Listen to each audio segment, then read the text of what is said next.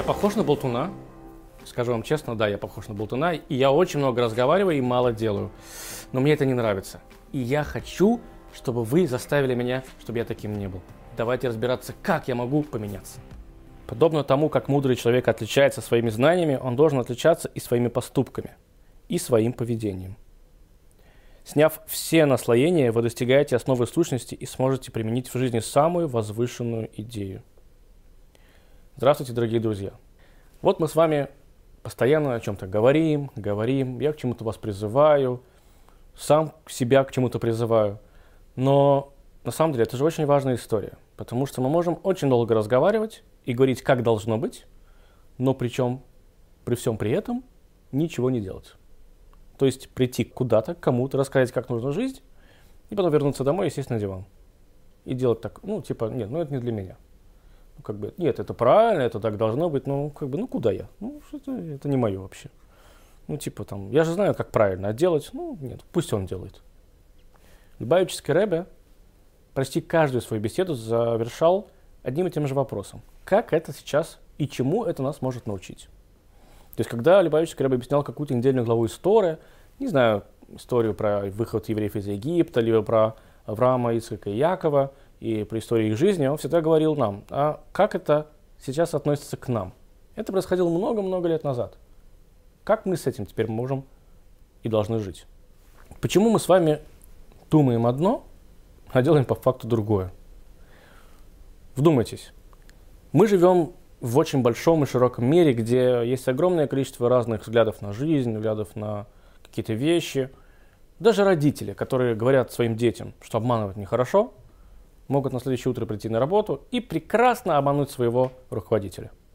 Родители, которые рассказывают детям, что нужно доедать все до конца, могут прийти в ресторан, не доесть. Ну, типа, я же сам заплатил за это, я могу делать все, что я хочу. Мы постоянно чему-то учим других, а сами так не делаем. Это же неправильно, это же неверно. Кто сказал, что так вообще можно? Но почему мы так делаем? Ответ не такой уж и сложный. Нам легче научить правильности кому-то другого, чем взять себя в руки и заставить себя делать так, как мы об этом говорили. Мы с вами ленивы по своей натуре. Мы с вами очень часто склонны к тому, чтобы обманывать себя и кто мы на самом деле. То есть, когда вдруг вас могут спросить совета о том, ну, как жить в, э, своим мужем, да, или со своей женой, вы же прожили вместе уже, не знаю, там, целых пять лет. Вы думаете, ну, действительно, пять лет, у меня есть уже опыт. Какой-никакой, но опыт у меня есть. После пяти лет вы начинаете давать советы, потому что вы думаете, что вы что-то уже можете кому-то другому дать. Этот человек начинает вас слушать и действительно может воспринимать ваши советы как серьезные. Но вы, вернувшись домой после пяти лет, вспоминаете то, о чем мы говорили только что своему товарищу, и понимаете, что вы так не жили, и у вас так не получается. Да, почему? Потому что, конечно, вы знаете, как правильно, но у вас этого не выходит, потому что сами себя мы не знаем, а на самом деле, на какой ступени мы с вами стоим мы сами к себе иногда очень даже не можем быть критичными, что действительно я еще не могу дать тебе совет. Это же самое, одно из самых сложных вещей. Нет, не спрашивай меня, потому что я, ну, я не знаю. Сказать, что я не знаю, либо я еще не достаточно э, подготовлен, либо недостаточно опытен в этом вопросе, это сказать мы не можем. То есть мы не можем до конца быть сами с собой честны. Ну и плюс тому, опять же, я сказал, что мы с вами ленивы. Поэтому трясти языком может любой. Э, знаете, у меня есть родственники, которые я просто каждый раз пытаюсь избегать с ними встречи, потому что они знают все вообще. Все. У меня есть друг, который вообще все знает. По образованию он экономист, но если я буду с ним разговаривать про педагогику, он вообще, он ни дня не преподавал, он мне, расскажет, он мне расскажет все, как мне нужно готовиться к лекции и как я должен ее э, рассказать. Вот прям он знает. Он славу, мне не может даже в слово я не могу вставить в тот момент, когда он ведет со мной именно диалог типа диалог. То есть про уроки, про политику, понятно, вообще все разбираются, про футбол тоже все знают, как нужно играть в футбол. Да, только один, один человек в России не знает, как играть в футбол, все остальные знают. Да, но есть такие люди. Но когда я вас прошу, слушай, хорошо, ты сейчас пойдешь преподавать вот э, э, теорию, там, не знаю, такого-то, такого-то человека, ты знаешь, как это делать? Он скажет, а, надо сесть подумать. Я говорю, слушай, брат, ты только что мне вчесывал полтора часа, как мне нужно быть э, на уроках. Начни с себя. Это нормально, это наша человеческая природа. Но тут встает вопрос. Так ли это плохо? Чтобы ответить на этот вопрос, нужно просто понять одну вещь. Что важнее? Знание, как это делать, либо действие. Что такое знание без действия? Это проблема, согласитесь. Если вы начинаете чинить кран, не зная, как он работает, ну, есть, конечно, шанс, что вы его почините, но больший шанс, что вы останется много лишних деталей, вы все-таки позвоните сантехнику. Если же вы знаете, как чинить кран, но никогда это не делали, то вероятность того, что вы почините, она возрастает, несомненно. Тут уже просто зависит от того, откуда у вас руки растут, да? как бы это грубо не звучало. А если вы умеете это делать и знаете, как это делать, это, конечно, понятно, что вы уже в этом мастер. Что такое мастер? Мастер – это человек, который сначала понял, потом попробовал, несколько раз у него не получилось, и он научился. Если вы кому-то рассказываете, как нужно правильно жить, без того, что вы это сами не пережили, вы не имеете права это делать. Вы теоретик. Можно очень много и долго э, рассказывать теории, но когда на практике это получится, непонятно. Знаете, один из самых интересных э, вопросов, да, типа, что бы ты сделал на его месте? То есть я знаю, что бы я сделал на его месте, но если бы я был действительно на его месте, я не знаю, что бы я сделал. Ну, потому что, вот, перед тобой проблема, действительно встает вопрос. И Тора спрашивает, что важнее, знание либо действие? Есть такая история, что есть исполнение заповеди, есть изучение Торы. Человек, который учит Тору и не исполняет заповеди, он сухой сам по себе, и непонятно, зачем он ее учит. Потому что вся идея того, что ты выучил Тору, это того, чтобы понять, как правильно исполнить заповедь. Если ты исполняешь заповедь, не изучая, то ты до конца не знаешь, правильно ты делаешь или нет. Но ты делаешь. То есть ты чем-то лучше, чем тот человек, который сидит и не делает ничего. Но, если же я буду учить, рано или поздно, скорее всего, это придет к каким-то действиям. То здесь можно посмотреть теперь на изучение Торы. Есть два понятия. Изучение Торы и исполнение заповедей. То есть, для чего человек изучает Тору? Для того, чтобы потом знать, как правильно исполнить ту или иную заповедь. Но, если человек не изучает Тору и исполняет заповедь, он может не до конца сделать что-то правильно. Верно же? Теперь, давайте разбираться. Тот человек, который не изучал Тору, но исполнял заповеди, он все-таки их исполнял. В отличие от того, который сидел и ничего не делал. А теперь тот, который изучает и подготавливает себя к исполнению заповедей, он рано или поздно начнет их делать. То есть нельзя однозначно сказать, что здесь лучше. Потому что и то хорошо, и это хорошо. Идеально, конечно, когда они вместе. Но что же все-таки важнее? Если потек кран, и ты пришел домой, открыл YouTube, посмотрел 15 тысяч роликов, потратил 3 дня на это, он до сих пор течет, жена тебя пилит, кран сейчас уже прорвало, все кошмар, но теперь ты зато, ого, ты знаешь, как починить кран. То есть, как бы ты молодец, ты же не начал это делать, э, не разобравшись в, в, в вопросе.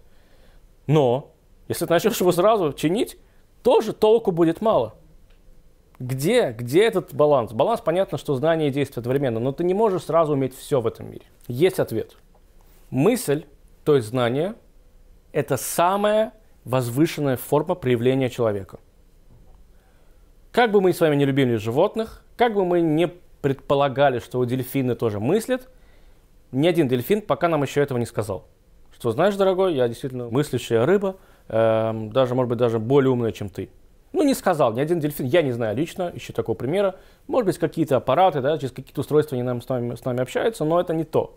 То есть всегда есть какой-то скептицизм, который нам подсказывает, что ну, что-то там непонятно. То есть если ко мне сейчас придет дельфин и скажет, сядет со мной рядом, скажет, мой же, я все понимаю. Теорема Пифагора – потрясающая история. Я этого пока не слышу. Поэтому единственный, единственное существо в этом мире, которое действительно отличает, э, отличается от всех остальных существ – это человек, потому что он может мыслить, может предполагать, он может раздумывать, может передумывать, он может работать мозгами.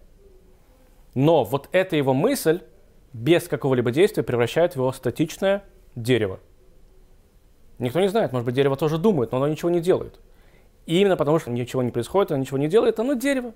Оно где-то там и что-то там.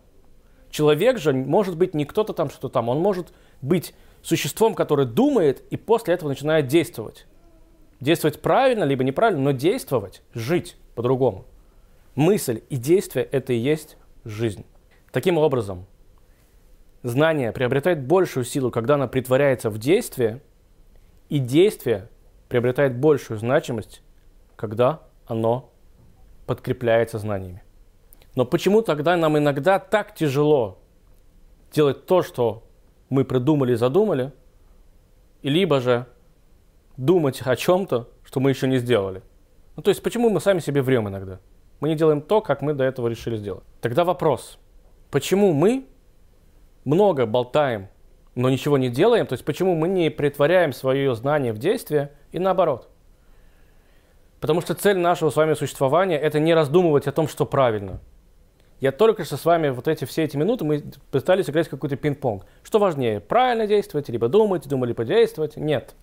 Наша с вами цель – обуздать эти моменты. Обуздать самого себя, чтобы заставить себя встать утром и начать действовать. Мы можем много, долго рассказывать, как в понедельник я начну бегать. И как это правильно, как это полезно. Но я не встану в понедельник в 6 утра, а встану в 10, полдня у меня пропадет, потому что позавтракаю я в обед и победую я ночью, и ничего не произойдет. Но я знаю об этом все. Наша с вами цель поднять себя в 6 утра и заставить делать пробежку. Наша с вами цель заставить себя делать то, что мы с вами говорим. Наша с вами цель заставить соединить эти, эти два момента. И не здесь нельзя говорить, что лучше. Конечно, в каждом определенном моменте что-то лучше второго, да, где-то мы думаем, где, когда мы действуем, но если мы этого в конце концов не соединяем, мы с вами ноль. Потому что минус один, он хоть что-то, чем ноль. Как говорят мои дети всегда, ноль это ничего. Потому что минус один это хотя бы хоть что-то, он имеет какой-то... Ты можешь даже его приплюсовать, либо вычесть от чего-то. Ты можешь, ну, как бы, хотя бы думай об этом, да, но когда ты вообще не соединяешь плюс и минус, ты абсолютно становишься абсолютным эм, нулем. Плюс-минус должны как-то работать. Минус на минус, плюс на плюс, ну что ты с ними делать? Они должны куда-то расти, либо падать. Хоть сделай хоть что-нибудь уж. Уж тогда уж либо хуже, но расти, но меняйся. Как знаете, рассказывают про одного равина, к которому пришел э, человек за вопросом. Э, вопрос был очень такой простой. Человек находился в судебном процессе, и он знал, что его судебный процесс, бывает такой, я не знаю, э, рассматривают два судьи.